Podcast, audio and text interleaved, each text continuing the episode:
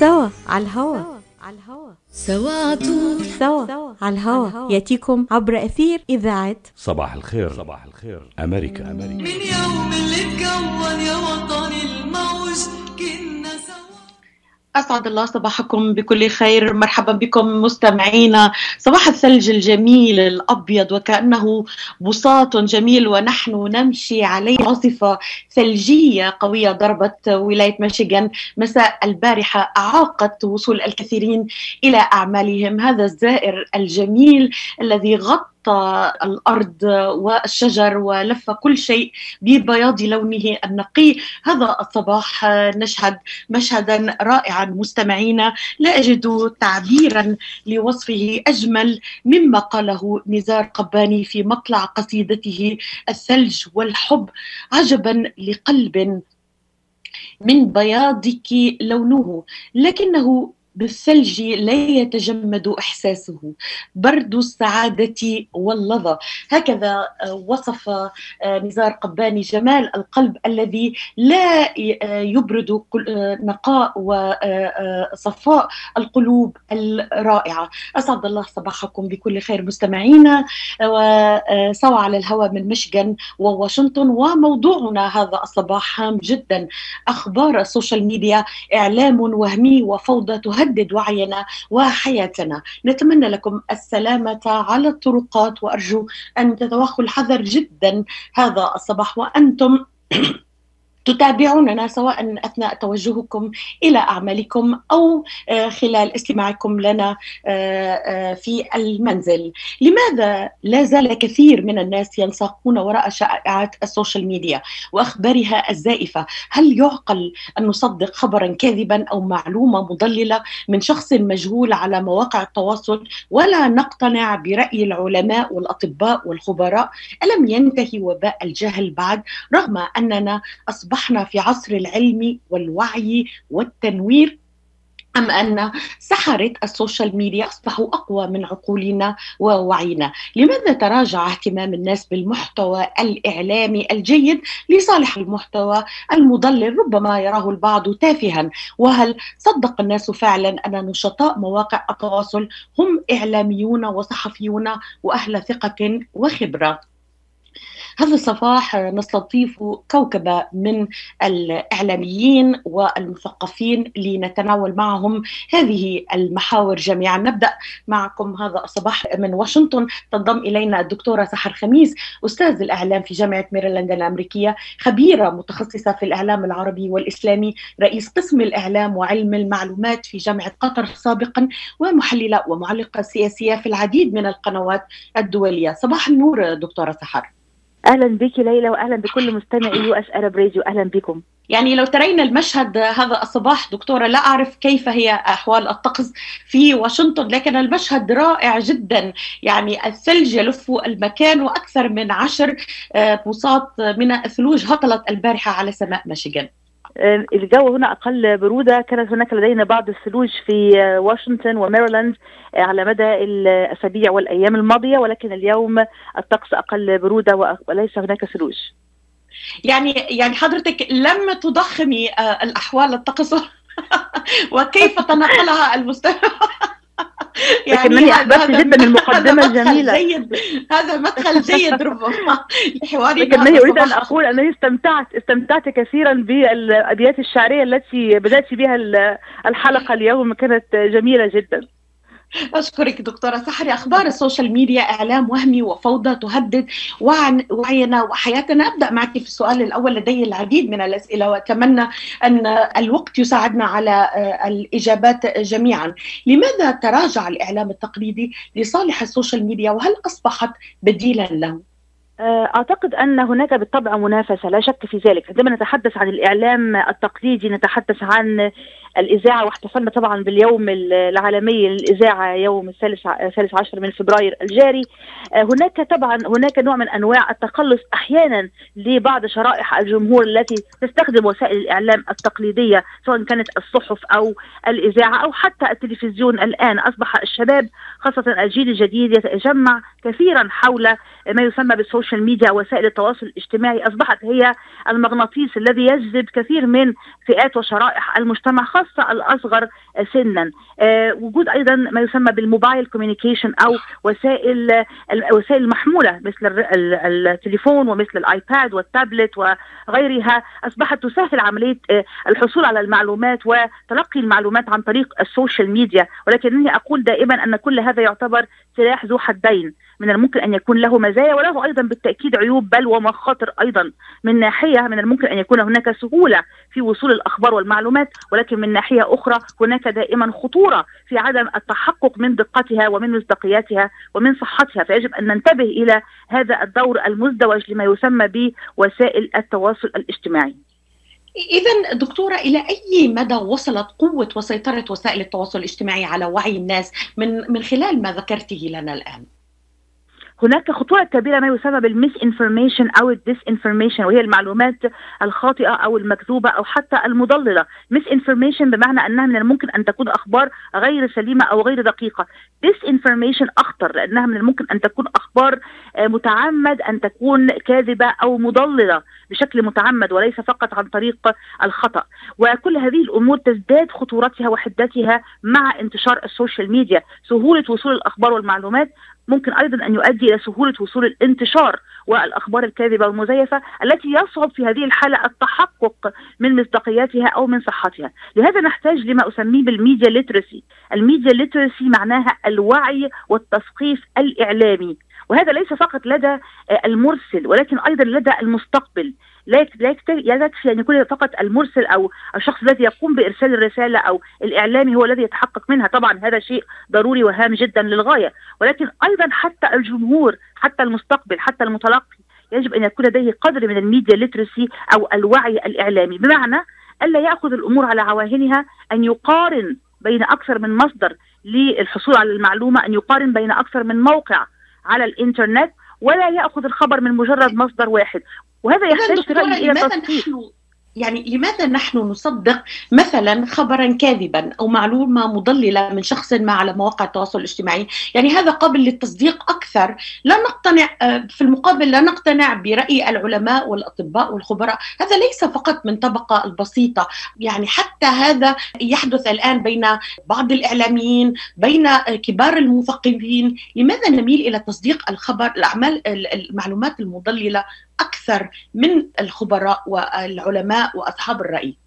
لأنه اولا سهولة وصول هذه المعلومات المغلوطة والمضللة نتيجة الانتشار السريع جدا على وسائل التواصل الاجتماعي، هذا أقول الناس سلاح ذو حدين لأنها سهلة الوصول ولكن صعب التحقق دايما من مصداقياتها أو من صحتها وهذا أمر في منتهى الخطوره، فسهولة وصولها وسهولة انتشارها وسرعة انتشارها هذا أمر هام جدا. هناك أيضا بعض من يحاولون أن يظهروا أنفسهم بصورة أنهم خبراء وعلماء وإعلاميين متخصصين وهم ليسوا كذلك.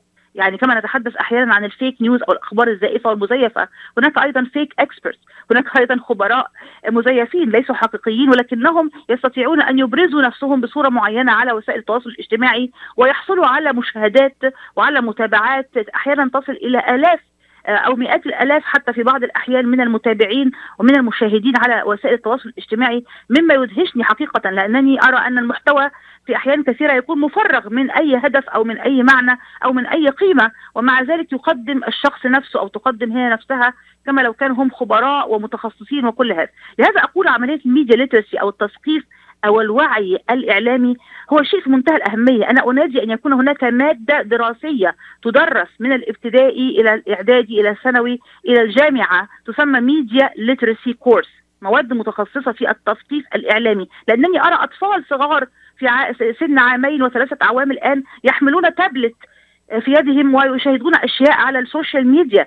يعني نحن نتحدث عن بداية المشكلة من السن الصغير جدا مرورا بكل الأعمار بعد ذلك إلى كبار السن إلى المسنين وكل الأعمار. وطبعا الشريحة الأكبر هي شريحة الشباب. فنحن نحتاج إلى تثقيف إعلامي ووعي إعلامي وتدرس هذه المادة في رأيي على كل المستويات التعليمية.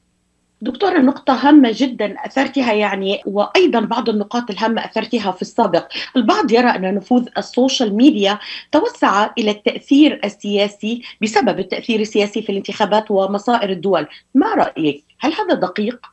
يعني أحيانا يكون هناك ما يسمى بعاصفة معينة من المعلومات أو الأخبار أو حدث كبير مثل على سبيل المثال الانتخابات الأمريكية أو مثل جائحة كورونا. هذه أحداث كبيرة وجسيمة ولها تأثير كبير ولها مشاهدة عالية ولها آه، يعني أثر ضخم وواسع الانتشار.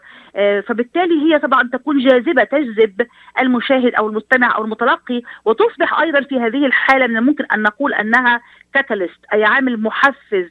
لانتشار الشائعات والأكاذيب وال disinformation وال misinformation يعني ما زال هناك كثير من آه، أصدقائي ومعارفي وأحيانا بعض أقاربي المثقفين والمتعلمين وهذا شيء مدهش للغاية يرسلون لي بعض الفيديوهات وبعض الأشياء التي تتحدث عن أن آه، كورونا هي مجرد أكذوبة أو هي مجرد شائعة. لا يوجد شيء اسمه كورونا. أو أن اللقاح من الممكن أن يؤدي إلى الوفاة أو أن هناك مخاطر كثيرة للقاح وأنا أقول لهم يا جماعة الخير تحققوا من هذه المعلومات. لا لا تعيدوا وهذه نصيحة للجميع لا تعيدوا نقل أي معلومة تصل إليكم. تعملوا resharing أو retweeting لمعلومات تصل إليكم دون أن تتأكدوا اولا من صحتها، طب كيف أتأكد من صحتها؟ هناك أكثر من وسيلة، أقارن بين أكثر من موقع، أقارن بين أكثر من مصدر ولا أخذ الأمور على عواهنها من مصدر واحد، أيضا أعود إلى الأطباء وإلى المتخصصين ال scholars وال experts وال medical experts المتخصصين في مجال طبي معين. أعود إلى هذه المواقع مواقع مثل ال CDC مركز مكافحة الأمراض ال FDA وغيرها وأتأكد من صحة المعلومة ولا أقوم بنشرها وإعادة نشرها لأنني بذلك أقوم على آه، مساعدة على انتشار هذه الشائعات وهذه الأكاذيب أكثر وأكثر وهذا أمر في منتهى الخطورة. دكتورة هل لعبت الحكومات دورا في عمليات تزييف الوعي عبر ال social media لخدمة أهدافها؟ هذا ما يراه البعض. لذلك فقدوا الثقة في أن ربما يطلعوا يأخذوا مصادر آه، المعلومة. لنأخذ على سبيل المثال آه، المعلومة الطبية وفيما يتعلق بجائحة كورونا من مصادر آه، ربما يعتبرها البعض غير موثوق بها لعدم ثقتهم في الحكومات مثلا.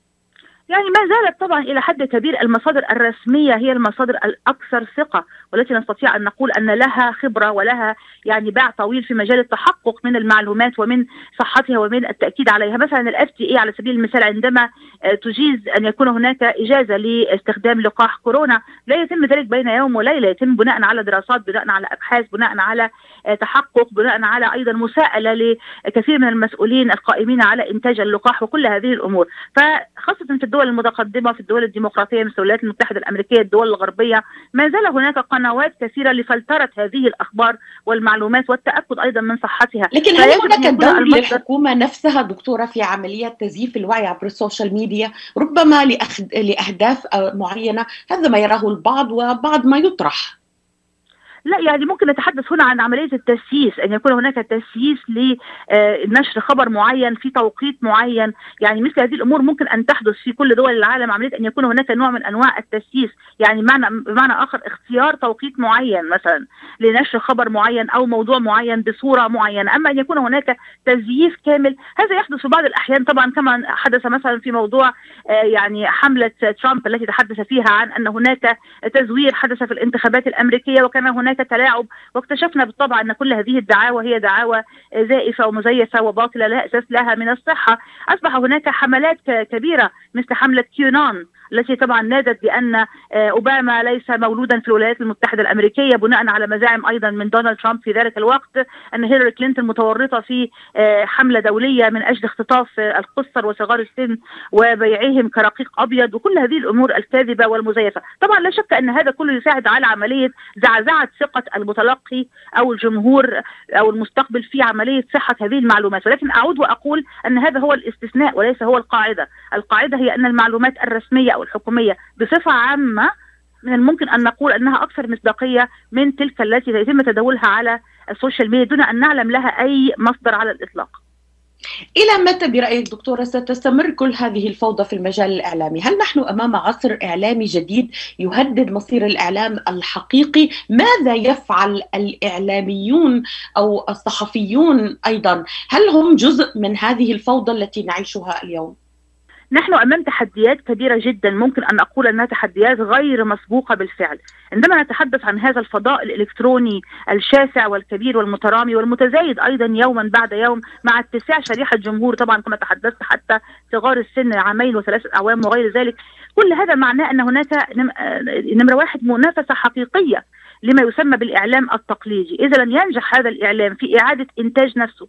بأكثر من صورة وأكثر من وسيلة جذابة ومثيرة للاهتمام وتجذب المشاهد والمتلقي والمستمع فلن يستطيع أن يعني يكون له دورا آه، بارزا أو قويا أو منافسا للإعلام الجديد، يجب أن يعيد إنتاج نفسه بصورة دائمة ومتجددة، على سبيل المثال الإذاعي لا يكتفي فقط بالشكل التقليدي للإذاعة، وإنما أيضا يستخدم البودكاست التي هي تكون عن طريق الإنترنت وعن طريق السوشيال ميديا، نفس الشيء بالنسبة للصحفي يستخدم أيضا ال electronic news آه، papers آه، أو الصحف الإلكترونية حتى التلفزيون. يستخدم أيضا الآن البث آه، عن طريق الإنترنت. كل هذه الأمور تساعد على أن نخترق كإعلاميين متخصصين وخبراء وغير ذلك هذا المجال الإلكتروني وهذا الفضاء الإلكتروني وهذه الوسائل الحديثة لل social media أن يكون لنا تواجد حقيقي. إذا لم نفعل ذلك فلن يقلل ذلك فقط من مصداقية وسائل وسائل الإعلام التقليدية ولكنه سيترك أيضا فجوة كبيرة وثغرة كبيرة يملأها آه، الإعلام المزيف أو آه، من يدعي أنه متخصص واعلامي وهو ليس كذلك. وهذا أمر في منتهى الخطورة. دكتورة يعني في دقيقة آه، كيف ترين الحل كخبيرة كأستاذة في الإعلام تدرسين مادة الإعلام كخبير إعلامي ومحللة في العديد من القنوات في العديد من المواضيع؟ ما هو الحل برأيك؟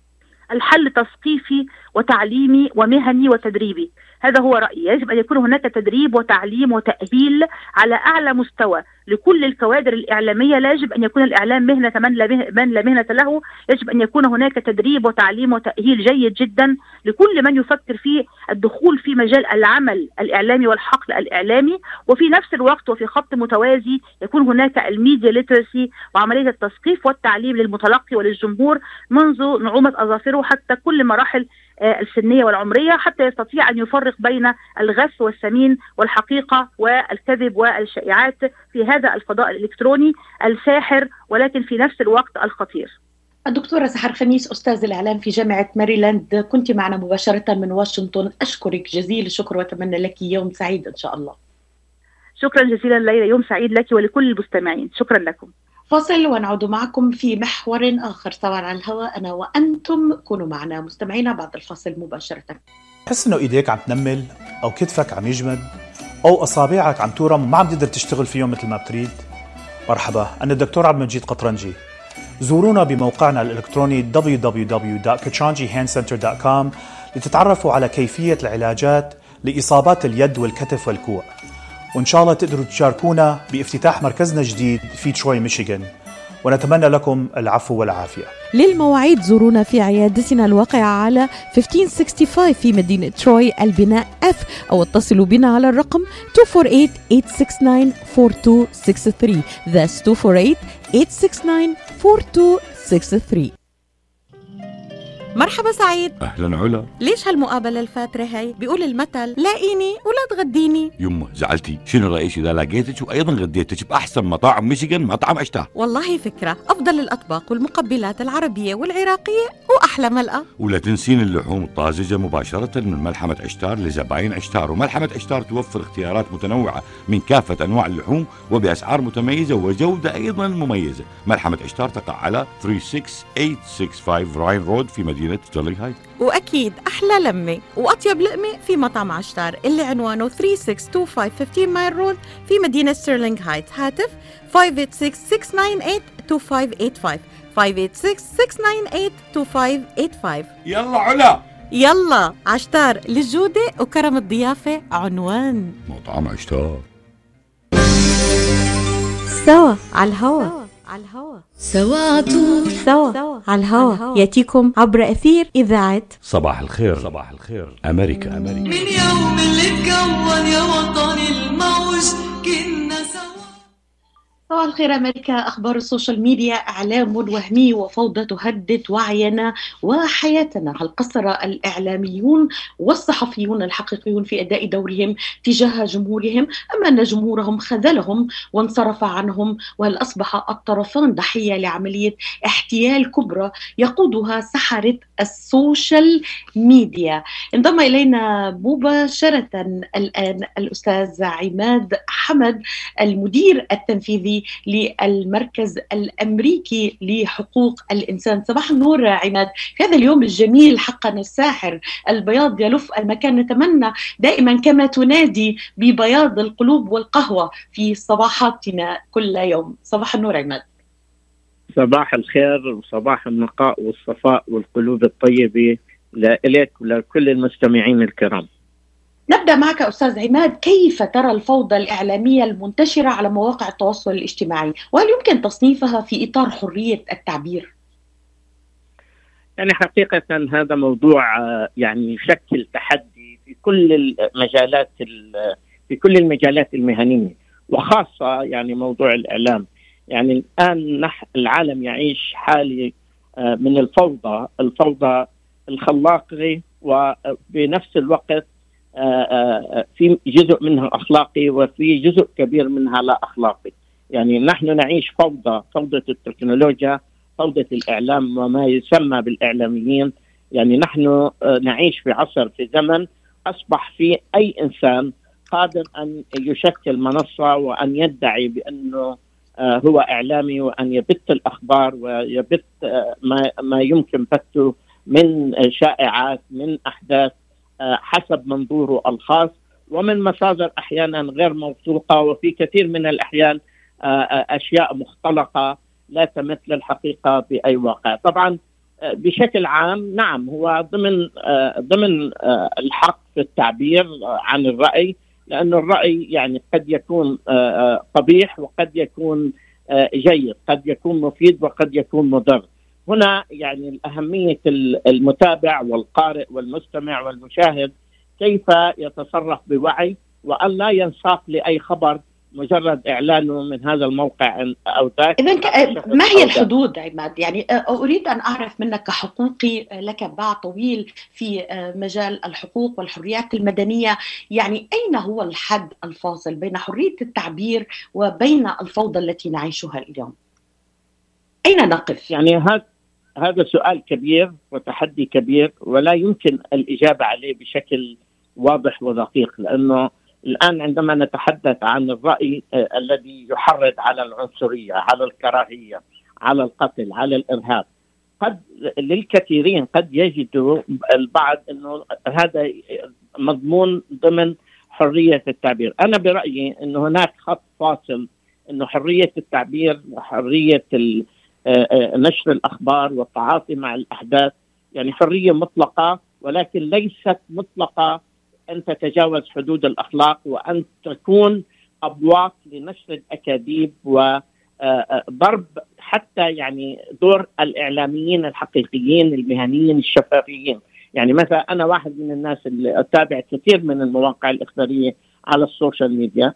للأسف للأسف جزء كبير منها آه، يعني لا يتمتع لا بالمصداقيه ولا يتمتع بحتى الكفاءة آه، آه، المطلوبه لمواصفات الإعلامي وأنا أعتقد وهون يعني لا أعطي شهادي فقط للإطراء أنا أعتقد إنه أنت برنامجك من البرامج المميزة المهنية الشفافة بتوازن نقل الخبر والتفاعل مع الخبر مع احترام كل الآراء بغض النظر. الفوضى الإعلامية كما يعني شبيهة بالفوضى في المجال الفني في المجال في مجالات أخرى. يعني هلا مثلا إذا بدنا نبعد شوي ونعطي مقارنة قريبة على هذا الموضوع. في الوسط الفني يا بنرجع مثلا لشكل الأغاني مضمون الأغاني شكل الموسيقى. أين كانت وأين صارت؟ وكيف ذوق الناس والتعاطي معها؟ برجع بأكد على قضية أساسية. أن الشفافية والمهنية والحرفية تعود للإعلامي أو الإعلامية والجانب الثاني المواطن عليه مسؤولية أن يدقق وأن لا ينساق فقط لأنه الخبر. إذا عماد يعني أستاذ عماد هل توجد ضوابط أخلاقية وقانونية للمحتوى الذي يتم بثه على مواقع التواصل موضوع الحلقة؟ وهل يتم تطبيق هذه الضوابط أم أن هناك تساهل كبير معها؟ ولهذا التساهل متعمد برأيك؟ أنا يعني بتقديري إنه هناك تساهل وتساهل كبير. يجب أن يكون هناك ضوابط يجب أن يكون هناك آه، آه، من يراقب من يتابع من يحاسب لأنه بث الأخبار الكاذبة والاشاعات آه، شيء ضار وشيء لا يخدم المجتمع ولا يخدم الإنسانية.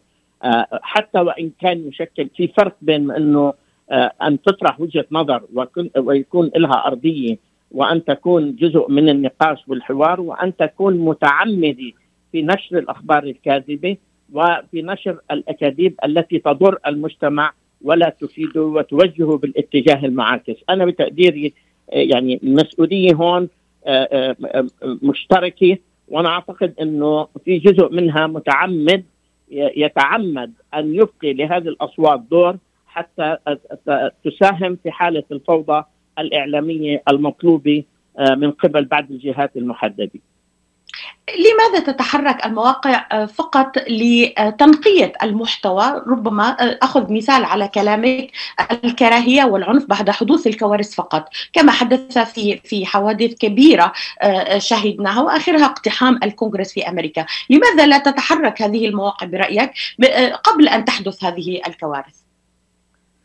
لأنه اولا عالم التكنولوجيا وما تمنحه من حريات مفرطة لا زالت تشكل حدث جديد نموذج جديد أمام العالم.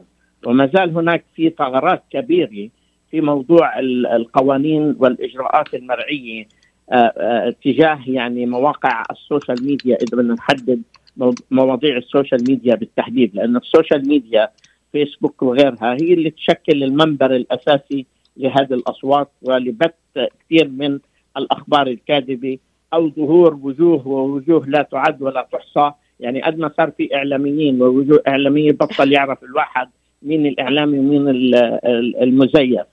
لذلك هذا كان نعم، سؤالي في- القادم لك أستاذ عماد. يعني هل ربما هذا ساهم في آه، أن الجمهور ابتعد عن الإعلام الحقيقي الإعلام والصحافة الحقيقية ت- تجاه جمهور السوشيال ميديا بسبب آه، يعني ما ذكرته الآن؟ يعني بالتأكيد أنا أعتقد يعني آه، عودتنا الصحافة بشكل متعمد. طبعا مش مش كل الصحافة ولا كل الإعلاميين يعني. ولكن في جزء من الصحافة خلقت تقليد يعني آه، آه، تقليد آه، عنوانه إنه الناس بشكل عام آه، عن قصد أو غير قصد آه، آه، تلاحق آه، يعني آه، آه، الخبر المثير. وفي غالبية الأحيان ال- للأسف أنه الأخبار السيئة الأخبار المثيرة الأخبار اللي فيها جدل الأخبار اللي يعني حتى آه، آه، تتناول آه، ال- الأخلاق أو الشخصانية في ال- في العمل تتصدر الحدث يعني هذا صار نمط أحد أنماط يعني وتكتيكات وسائل بعض الإعلاميين التي يعتقدوا أنه من خلالها يجتذبوا جمهور ويكون عندهم حاضنة جماهيرية ومتابعين. أنا أعتقد إنه هذا الآن آه، الولايات المتحدة الأمريكية والكونغرس الأمريكي بدأ يعني يفكر بهذا بهذا الجانب وأنا أعتقد إنه أحداث الكابيتول هيل الأخيرة اللي صارت في في 6 يناير ستكون فاتحة للتعاطي مع هذا الموضوع. يعني إحنا شهدنا قديش ال- الحرية الممنوحة لهذه المواقع الاجتماعية إنه لدرجة إنه قادرة حتى أن تمنع رئيس البلاد أن أن يستعملها كمنصة إذا هذا يعني يعني يعني هذا هو مدخل آه، سؤالي القادم. يعني أثار حجب مواقع التواصل الاجتماعي لدونالد ترامب آه، العديد من آه، ردود الأفعال بين مؤيد ومعارض ورأى البعض أنه مساس بحقوق حرية التعبير. ولماذا ترامب بالتحديد راوا رأوا في هذا الموضوع أستاذ عماد استهدافا وشخصنه في الموضوع؟ على حساب ربما البعض الآخر الذي يحرض هل يحمي القانون مواقع التواصل؟ وهل كان ترامب على حق بطلب إعادة تفسير قانون عام 1996 الذي يحمي المواقع على شبكة الإنترنت وشبكات التكنولوجيا من الدعاوى القضائية؟ يعني نحن أمام تحدي كبير هنا. أنا أعتقد انه حق هذه المواقع الاجتماع مواقع التواصل الاجتماعي والشبكات الإلكترونية آه، يعني يجب إعادة النظر فيه.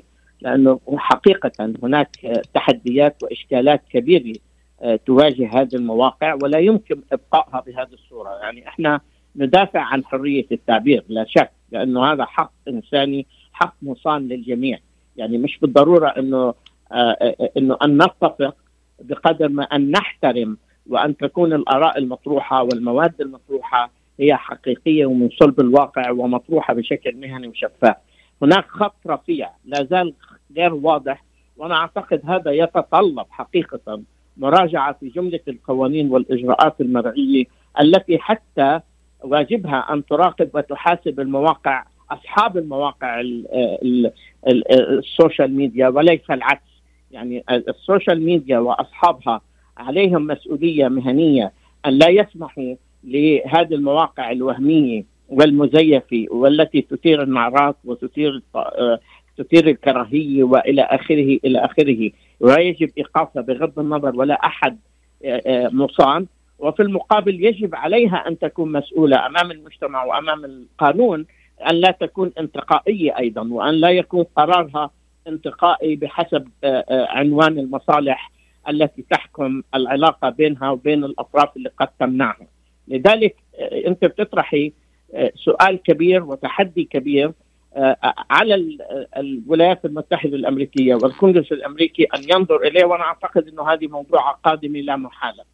يعني أنت ترى أن الحل لإنهاء هذه الفوضى في نصف دقيقة أستاذ عماد أن يكون هناك محاسبة إعادة تقييم لهذه القوانين إعادة ضوابط لهذا الفو... هذه الفوضى التي عمت الفضاء الإلكتروني بذلك ممكن أن ننهي ربما هذه الفوضى التي يرى البعض أنها تهدد وعينا وحياتنا هل هذا هو الحل برأيك في نصف دقيقة أستاذ عماد؟ بالتأكيد بالتأكيد. يعني ما علقتي ما قد تقدمت به هو الحل وهو المطلوب وهو ما يجب أن يكون. لأنه الآن نحن أمام حالة فوضى تسمى الإعلام. يعني أخذت من حق الإعلاميين الذين ساهموا بجهد وكد لأن يكون لهم صوت إعلامي مهني حر وشفاف.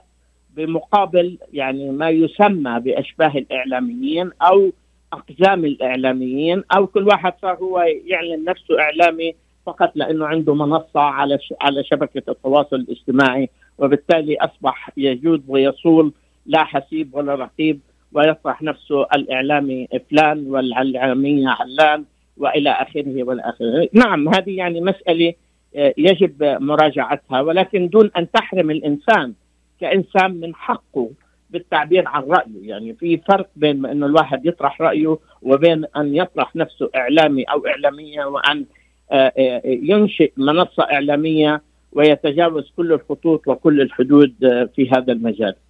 الأستاذ عماد حمد المدير التنفيذي للمجلس الأمريكي لحقوق الإنسان نشكرك كل الشكر. كنت معنا مباشرة في هذا الموضوع. الهام الفوضى التي تعم الفضاء الإلكتروني كيف نتجاوزها وأخبار السوشيال ميديا؟ تحياتي لك ويوم سعيد و stay safe شكرا لك أستاذ عماد على المشاركة. تسلمي. تسلمي تسلمي لكل المستمعين الكرام.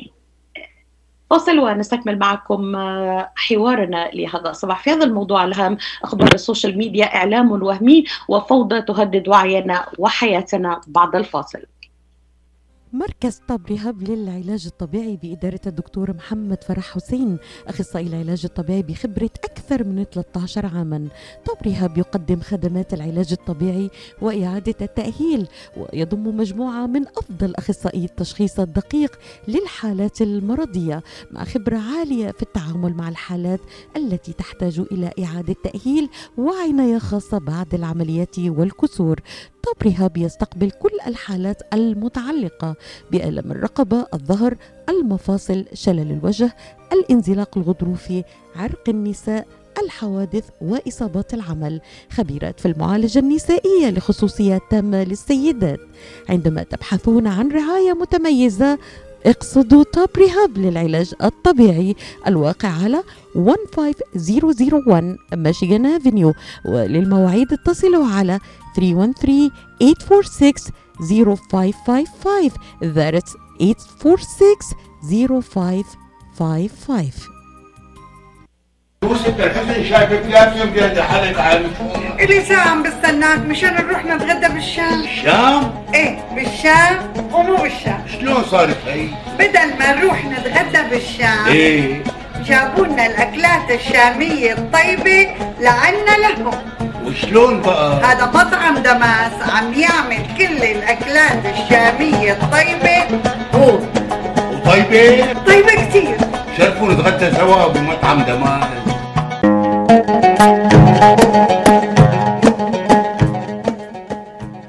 الأكل الشامي الأصيل فقط ب Damas Cuisine. زوروهم على 28841 Orchard Lake ب Farmington Hills ولطلباتكم اتصلوا على 248 987 4609 That's 248 987 4609 Damas Cuisine and Catering جبنا لكم الشام لعندكم. سوا على الهوا. على الهوا سوا عطول سوا على الهوا. يأتيكم عبر أثير إذاعة صباح الخير. صباح الخير. أمريكا. أمريكا من يوم اللي اتكون يا وطني الموج كنا سوا. مرحبا بكم مستمعينا ومستمرين معكم في أخبار السوشيال ميديا إعلام وهمي وفوضى تهد تهدد وعينا وحياتنا. ننتقل الآن إلى المملكة العربية السعودية ونستقبل معنا ضيفنا من السعودية الموسيقي الرائع الذي قدم اعمالا للوطن والأم والأطفال في مشروعه اسمه غناتي القطيف لنشر رسائل في حب الأرض الإيمان بالوطن وفخر الانتماء. تم اختياره كعازف عود ومغني لتمثيل المملكة العربية السعودية في الولايات المتحدة الأمريكية في برنامج السلام من خلال الفن. وظهر كمتحدث ومغن على منصة تيدكس العالمية وتناول موضوع الحب يخلق النجاح. صباح النور أستاذ شكري. مرحبا صباح الورد والياسمين الكريمة ليلى كيف حالك؟ أهلا وسهلا بك أستاذي آه شكري عاشور الموسيقي والمغني الرائع وصاحب الصوت المتميز معنا ضيفا من المملكة العربية السعودية في هذه الأجواء البيضاء. ليتك معنا ترى جمال الطقس آه هذا هذا البياض الذي يلف المكان. يعني هطلت ثلوج آه كبيرة على سماء ميشيغان. تنثر الحب تنثر السلام تنثر التواصل الجميل معك عبر أفاق الفضاءات الإلكترونية وفضاءات التواصل الاجتماعي موضوع الحلقة لهذا الصباح. أبدأ معك. من الحب يخلق النجاح؟ كيف نعزز هذا من خلال الفن أستاذ شكري؟ لا ليلى شكرا جزيلا. تحت هذه الفرصة بالفعل يعني موضوع مهم جدا. نحن نتكلم عن الحب وبالفعل كيف نترجمه بشكل عملي وبشكل فعلي. من خلال أعمالنا من خلال طريقتنا في في التعبير سواء من خلال الفنون ومن خلال تواصلنا مع الآخرين. طبعا أكيد مثل أي فن لابد انه يكون في عمل مؤثر علشان يحرك مشاعر الآخرين. لازم يكون في عمل مخلوق علشان يأثر في الناس في له معنى في له قيمة. يعني لما يعني في عمل يقدم من مجرد ما يكتب يكتب بطريقة تحترم فيها المتلقي يراعى فيها المعنى والعمق الشاعرية مع اختلاف الأذواق في الناس لكن أكيد المحتوى في الكلام راح يأثر على تلحينه. إذا كان هو شعر فأنا باجي ألحن الكلام ألاقي الكلام يدخل داخلي يلمسني يلمس أحاسيسي. أكيد راح أتحرك وأعزف بالأوتار وممكن أخلق لحن ولحنين وثلاثة وأختار منهم مثلا لحن آه، من يعني ارتئي إنه آه، ممكن يكون جميل ويعكس آه، يعكس الكلام بشكل يعني يتماشى مع المعنى. فبالتالي وخ- وممكن خلاص يت- يتناغم الكلام مع اللحن وي- ويطلع عمل آه، خلينا أقول آه، ممكن يكون في في آه، في قيمة عالية في شيء شكري استوقفني يعني استوقفني آه، مصطلح مررت عليه. نعيش عصر ملطشة القلوب. أصبحنا نفتقد التناغم بين الملحن والمؤلف. آه، كيف ترى صناعة الأغنية اليوم؟ الناس بتزعل لما لما كنا من لما بنقول آه، كنا زمان كانت الأرض خصبة لتقديم فن جيد. إلى جانب ضخ مجموعة من الأصوات الجيدة الراقية. أصبح حق يعني حلم تحقيق نجاحات سهل. آه، لم يكن في السابق يعني تشارك ال social media في صناعة آه، هذا هذا النجاح. لم يكن هناك فضائيات بهذا الكم. آه، هل ترى أن ما يقدم اليوم من محتوى يخدم هذه آه، هذه الرسالة الجميلة للفن الراقي في صناعة محتوى كما ذكرت يحترم ثقافة المتلقي ثقافة المستمع أذن المستمع. على كافة يعني آه، آه، الث- الثقافة آه، سواء كنا. نتحدث عن الأغنية. هو في اعتقادي طبعا في اعتقادي طبعا الكريمة ليلى أن ال- السوشيال ميديا انعملت علشان تقرب البعيد علشان تسهل التواصل وهذا شيء رائع وجود ال social media لكن استخدامنا لل social media هو المشكلة. آه، إحنا في في مجال الموسيقى ومجال الكتابة ومجال الفن من هذا النوع. آه، نشوف أن آه، صناعة مثلا أغنية تتطلب إن الإنسان يكون صبور يعني عشان أطلع محتوى رائع محتوى جميل محتوى إله قيمة إله محتوى في آه، متعوب عليه إحنا نقولها بال- باللهجة انه متعوب عليه.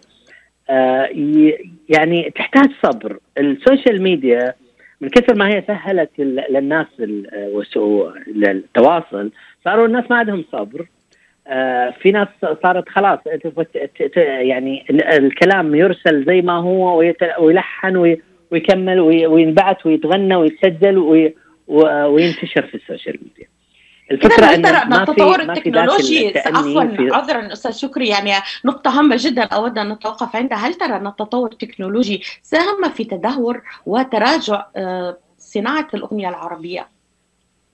هو آه، ساهم في انتشار آه، ساهم في انتشار أي مادة.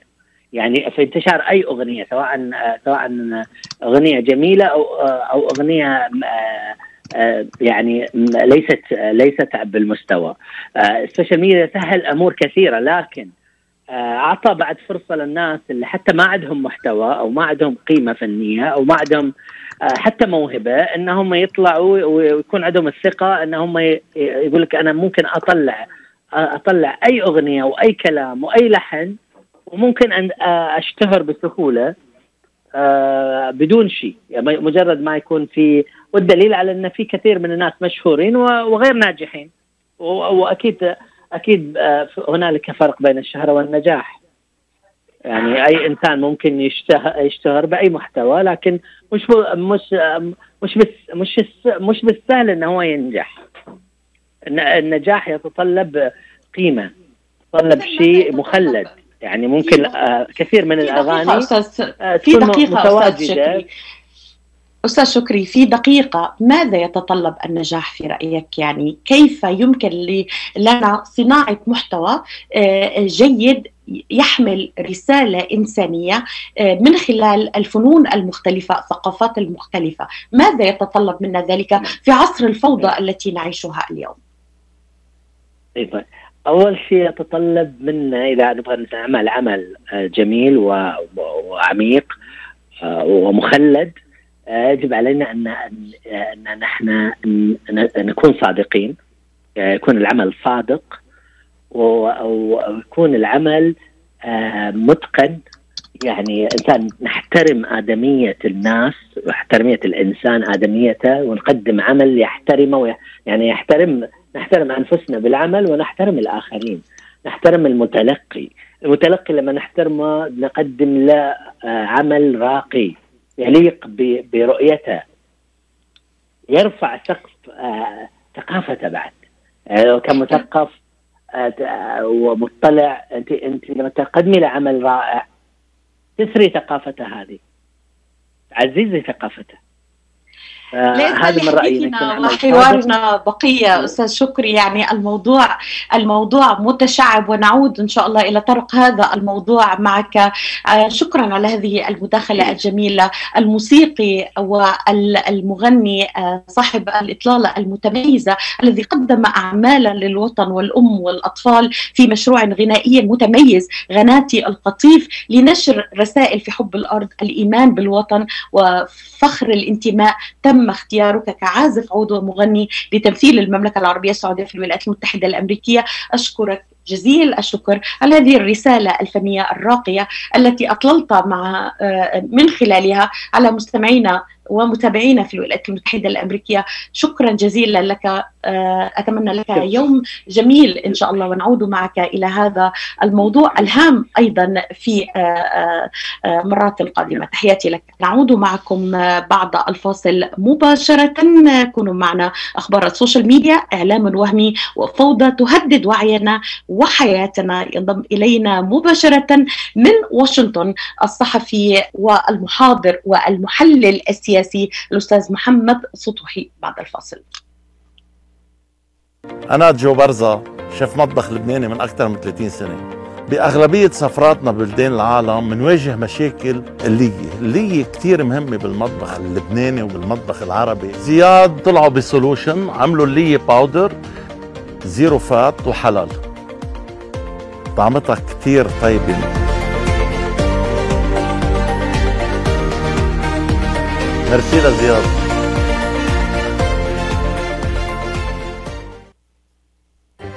العطاء قصة رائعة. بدايتها إنسان يهتم ونهايتها إنسان يحتاج. مؤسسة الحياة للإغاثة والتنمية ومنذ أكثر من 25 عاما تحمل عطاءك إلى من يستحقه ويحتاجه. بغض النظر عن الجنس أو العرق أو الدين فأينما تكون الحاجة؟ تجد الحياة تقدم المساعدة الطبية والملاجئ وبناء المدارس والأوار الارتوازية وبرامج كفالة عوائل اللاجئين والأيتام وغيرها حسب الحاجة. للمساعدة في استمرار هذا الجهد الكبير امنح تبرعك المعفى من الضرائب اليوم إلى منظمة الحياة للإغاثة والتنمية. عبر الموقع www.lifeusa.org أو الاتصال على الرقم المجاني 1-800-827-3543 سوا على الهوا. سوا عطول سوا على الهوا. يأتيكم عبر أثير إذاعة صباح الخير. صباح الخير. أمريكا أمريكا. من يوم اللي اتكون يا وطني الموج كنا سوا. صباح الخير أمريكا. أخبار ال social media إعلام وهمي وفوضى تهدد وعينا وحياتنا مباشرة. نستقبل آه الأستاذ محمد سطوحي صحفي تلفزيوني من مصر محاضر ومحلل سياسي مقدم ورئيس تحرير سابق ببرنامج عبر الأطلسي من واشنطن على قناة الغد وهو مدير مكتب واشنطن لعدد من القنوات التلفزيونية أبو ظبي النيل للأخبار والغد ومذيع راديو سابق في صوت أمريكا من واشنطن وإذاعة الشرق الأوسط من القاهرة في إطلالته الأولى. على مستمعينا في راديو صوت العرب من أمريكا صباح النور لك أستاذ محمد. صباح النور. وعلى كل المستمعين. أهلا بك. الأحوال الجوية السيئة اليوم. أجبرتنا أن نكون يعني آه، متابعين لهذا البرنامج من آه، عبر زوم عبر تطبيق زوم آه، ونواجه بعض الصعوبات التقنية. لكن لكن في المجمل كان برنامجا جيدا وتواصلا جيدا عبر الفضاء الإلكتروني. صباح النور لك أستاذ محمد. يعني كيف ترى الفوضى الإعلامية المنتشرة على مواقع التواصل؟ هل يمكن تصنيفها في إطار حرية التعبير. آه، هو اولا اسمحي لي آه، أعذر التكنولوجي. آه، المشكلة كانت فيا أنا وضعت mute على التليفون وما خدتش بالي وبتكلم مع نفسي. زوم زوم براءة اليوم. تماما كما ممكن أحيانا نتهم ال social media وإحنا الغلطة من عندنا. اذا اذا أنا انسقت وراء ال- الإشاعات الكاذبة والأخبار الكاذبة. ربما يجب أن يكون هذا هو سؤالي الأول. لماذا ينساق كثير من الناس وراء شائعات ال social media وأخبارها الزائفة؟ هو شوفي هو أحيانا لنا انحيازاتنا الشخصية بمعنى إنه أنا لو آه، فقدت شغلي بسبب آه، آه، كوفيد 19 مثلا أو شعرت بتهديد على فرصي في العمل والرزق. ولم أجد حولي من آه، آه، توفي مثلا بسبب هذا المرض.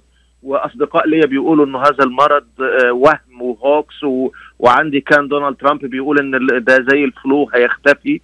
وأشعر بتهديد شخصي بالتاكيد إن أنا سأبدأ أشعر إنه من الممكن الحكاية تكون فعلا أكذوبة خصوصا إنه الناس بطبيعتها لديها آه، شكوك في الجفرمنت وشكوك في المعلومات التي تأتيها من المصادر الأساسية للإعلام. آه، آه، فالتحيزات الشخصية أحيانا تجذب الناس لمعلومات وهمية وهذا شيء حقيقي. فتبدأ بقى يعني مسألة كان زمان وإحنا طلبة في الإعلام بيدرسوا لنا في علم النفس الاجتماعي إنه هناك التعرض لانتقاء. يعني أنا أتعرض لوسيلة الإعلام وللمعلومات التي تناسبني أكثر. وإذا ما تعرضت لمعلومة مختلفة آه، آه، تجدي ما ما يمكن إن إحنا نسميه الإدراك الانتقائي وبعدها التفسير الانتقائي. ويعني الحكاية كلها مرتبطة بتركيبة نفسية تحتاج وتميل إلى المعلومات التي تتناسب مع الاحتياجات الخاصة بكل فرد أو جماعة. وهذا ما يؤدي في النهاية إلى تكوين رأي عام ربما يختلف مع المعلومة الأساسية أو الحقيقية لكن الناس هي تنحاز إلى مصالحها وأفكارها الخاصة بصرف النظر عن دقة المعلومة جميل جدا. لها. يعني حضرتك أشرت إلى نقطة هامة. يميل الناس في الأساس لتصديق ما يتفق مع توجهاتهم. هل السبب برأيك طبيعة المضمون أم شخصية مقدم المحتوى وحرفية العرض كيف نعرض هذا الموضوع؟ إلى ماذا نعيد السبب الحقيقي؟ هناك طبعا مشكلة في وسائل الإعلام ومقدمي المادة الإعلامية إنه لا توجد ثقة حقيقية فيهم. ولو, ولو درستي استطلاعات الرأي العام في أمريكا مثلا تجدي أنه نسبة الثقة في وسائل الإعلام قليلة جدا من أقل نسب الثقة تميل زيها زي مثلا المحامين وزيها زي ال politicians أو السياسيين. هؤلاء يعني فئات آه، تجد دائما آه، انخفاض في نسبة ال- ال- ال- الثقة فيهم. وهذه إحدى المشاكل أنه وسائل الإعلام نفسها أصبحت منحازة يعني الوسائل الليبرالية وسائل conservative أو محافظة آه، آه، آه، م- نفس ال- المقدمي هذه المادة أصبحوا منحازين في في أسلوب تعاملهم مع هذه المادة وبالتالي يخاطبون الفئات التي تميل بالفعل إلى التيارات التي يت- يتحدثون باسمها. وهذا يزيد من الفجوة أنه الإعلام لم يعد فيه المهنية الأساسية التي كنا نراها في السابق أنه تنظري إلى فوكس نيوز يمين أو يمين متشدد تنظري إلى ام اس ان بي سي تجدها يسار آه، أو يسار متطرف. السي ان ان بدأت تميل إلى اليسار المتشدد أيضا وبدأت تتحدث بشكل واضح وصريح آه، آه، يعني بشكل معادي لكان دونالد ترامب خلال السنوات الأربع الماضيه مثلا. آه، آه، بصرف النظر عن اننا صح وغلط أنا ما بقولش إن مين موقفهم هو الصحيح في هذه الحالة ولكن الت- التباينات في المواقف السياسية انعكست على التعامل الإخباري مع المادة المقدمة وهذا زاد من الفجوة بحيث إنه أنا راجل conservative خلاص أتفرج على فوكس نيوز لقيتها حتى مش conservative enough أروح لنيوز ماكس أو أروح لمواقع إخبارية بعضها متطرف آه، بعضها يقدم مادة ليس لها أساس. حتى يعني فوكس نيوز لديها آه، آه، يعني آه، آه، بحث إخباري وجهاز إخباري جيد لكن المواقع التي يعتمدون عليها ليس فيها هذه ال ال ال النوع من ال fact checking على البيانات أو المعلومات المقدمة فنجد الأكاذيب تنتشر فيها بشكل كبير. هل تتفق معي في أن الهواة تفوقوا على المحترفين من حيث الانتشار والتأثير على مواقع التواصل؟ ما الذي يحتاجه الإعلاميون الحقيقيون حتى يتمكنوا من المنافسة بقوة وإدارة دورهم المناط بهم؟ من وجهة نظرك أستاذ أنت الإعلامي يعني الخبير في آه، في الصحافة في التحليل والإذاعي ومارست كل أنواع آه، آه، الإعلام. هو طبعا إن- انتشار ال social media آه، جعل من السهل جدا على أي شخص في أي مكان إنه يكتب أي شيء ويكون فيه بعض الإثارة وفجأة ينتشر ويتم توزيعه وال share في كل الأماكن ويجد فجأة ملايين تابعوا هذا الكلام ومصدقينه وبينشروه فيما بينهم. آه، هذه هذا يمثل تحدي كبير وبالنسبة لل- لل- للصحفيين المهنيين يصعب عليهم أن يكتبوا مادة من هذا النوع لأنهم يعتمدون على وسائل أو أدوات في ال- ال- البحث والتحري فيأخذون وقتهم في البحث عن المعلومة وتقديمها وليس فيها نفس الإثارة ال- المقدمة التي يقدمها هؤلاء الذين تتحدثين عنهم. وبالتالي هو تحدي حقيقي للمهنيين وتحدي أيضا للمجتمع ككل كيف يحد من انتشار هذه المادة بحيث إنه آه، آه، الناس تكون أكثر وعيا بالنسبة لها؟ أنا أعتقد سؤال جميل سؤال جميل. كيف نحد من هذا الانتشار؟ ما هي مواصفات المنتج الإعلامي الجيد الذي يحتاجه الناس كبديل للمحتوى المضلل على مواقع التواصل؟ هو نبدأ بأنه لابد أن نبث الثقة في المادة والمؤسسة الإعلامية المقدمة للمادة. بمعنى أنه الناس بدأت تشك في السي ان ان بدأت تشك في النيويورك تايمز في الواشنطن بوست في غيرها. يجب أن إحنا نبحث عن كيفية إعادة هذه الثقة إلى المؤسسات الإعلامية المهنية التي تعتمد على ال fact checking ولا تقدم أي معلومة دون فحص وتحري بالنسبة لها. الأمر الآخر إن الصحفيين نفسهم يدركوا إنه عليهم أن يقدموا هذه المنافسة من خلال وسائل إعلامية مختلفة ليس فقط الاعتماد على المؤسسات الكبرى التي اعت- اعتدنا عليها، يجب أن يعتمدوا على إن هم ينافسوا أيضا من خلال وسائل ال- ال- ال social media والأدوات الجديدة لنشر المعلومة بطريقة إيجابية وجيدة، بالإضافة إلى توعية الناس بقى إنه آه، إن في عرفهم إزاي يلتقطوا المادة المزيفة، إزاي إن هم يتحروا عن أصلها، يشوفوا المصدر القادمة منه هذه المعلومة وهذا يميل يعني يساعدهم على معرفة ما إذا كانت هذه المعلومة جيدة صحيحة أم أنها من المعلومات المزيفة. يعني اتفق مستمعينا معك في في في ما قلته تماما آه، يقول الأستاذ مؤيد المنصور الإعلام الحقيقي مسيطر عليه كما هو مسيطر على شركات إنتاج الأفلام آه، لأننا كما نعلم أن الإعلام هو مجموعة قنوات آه، تروي نهر اسمه نهر الإعلام. كيف نعيد ثقه ال- ال- المتابعين وننهي هذه الفوضى؟ ما هي الستبس التي يجب علينا أن نتخذها أستاذ عماد ما هي الخطوات التي يجب علينا أن نتخذها؟ شوفي هو نحن في عالم جديد. صعب جدا إن إحنا نتصور إننا سنعود إلى ما كان عليه الحال من 20 30 سنة عندما كان عندما كان هناك وسائل إعلامية كبرى هي التي تتحكم في كل شيء وهي التي تقدم المعلومة سواء كانت صحيحة أو خاطئة فيسير وراءها الناس. كان صباحا كان الناس تفتح النيويورك تايمز حتى وسائل الإعلام والقنوات التلفزيونية وغيره يرون ما هي ما تكتبه نيويورك تايمز فهي اذا الموضوعات الأساسية بالنسبة لهم الذين حتى يتناولونها خلال برامجهم الإخبارية. وتسود في كان كان زمان يقول لك آه، آه، إنه نيويورك تايمز rules الآن لا يوجد rule لا للنيويورك تايمز ولا لغيرها من الوسائل الإعلامية الكبرى. فهذا عالم جديد علينا أن نتعامل معه. ولكن بقدر الإمكان بقدر الإمكان أن يكون هناك حدود أن يكون هناك ملامح لهذا العالم. هذا ما زال في إطار التشكل. لا نستطيع أن نقول إنه إنه هذا سوف يحسم بشكل نهائي لن يحسم. ولكن بقدر الإمكان يكون هناك قواعد للعبة. وسائل التواصل الاجتماعي عليها مسؤولية كبيرة إنها إزاي تعمل fact checking للأمور وهي بدأت بالفعل تتعامل مع هذا الأمر انه هناك مصادر لبعض الأكاذيب فبدأت تحك... تحك... يعني تحكمها بشكل أكبر تمنع انتشارها زي ما حصل حتى مع الرئيس الأمريكي السابق دونالد ترامب شخصيا عندما تم منعه من الفيسبوك ومن من تويتر.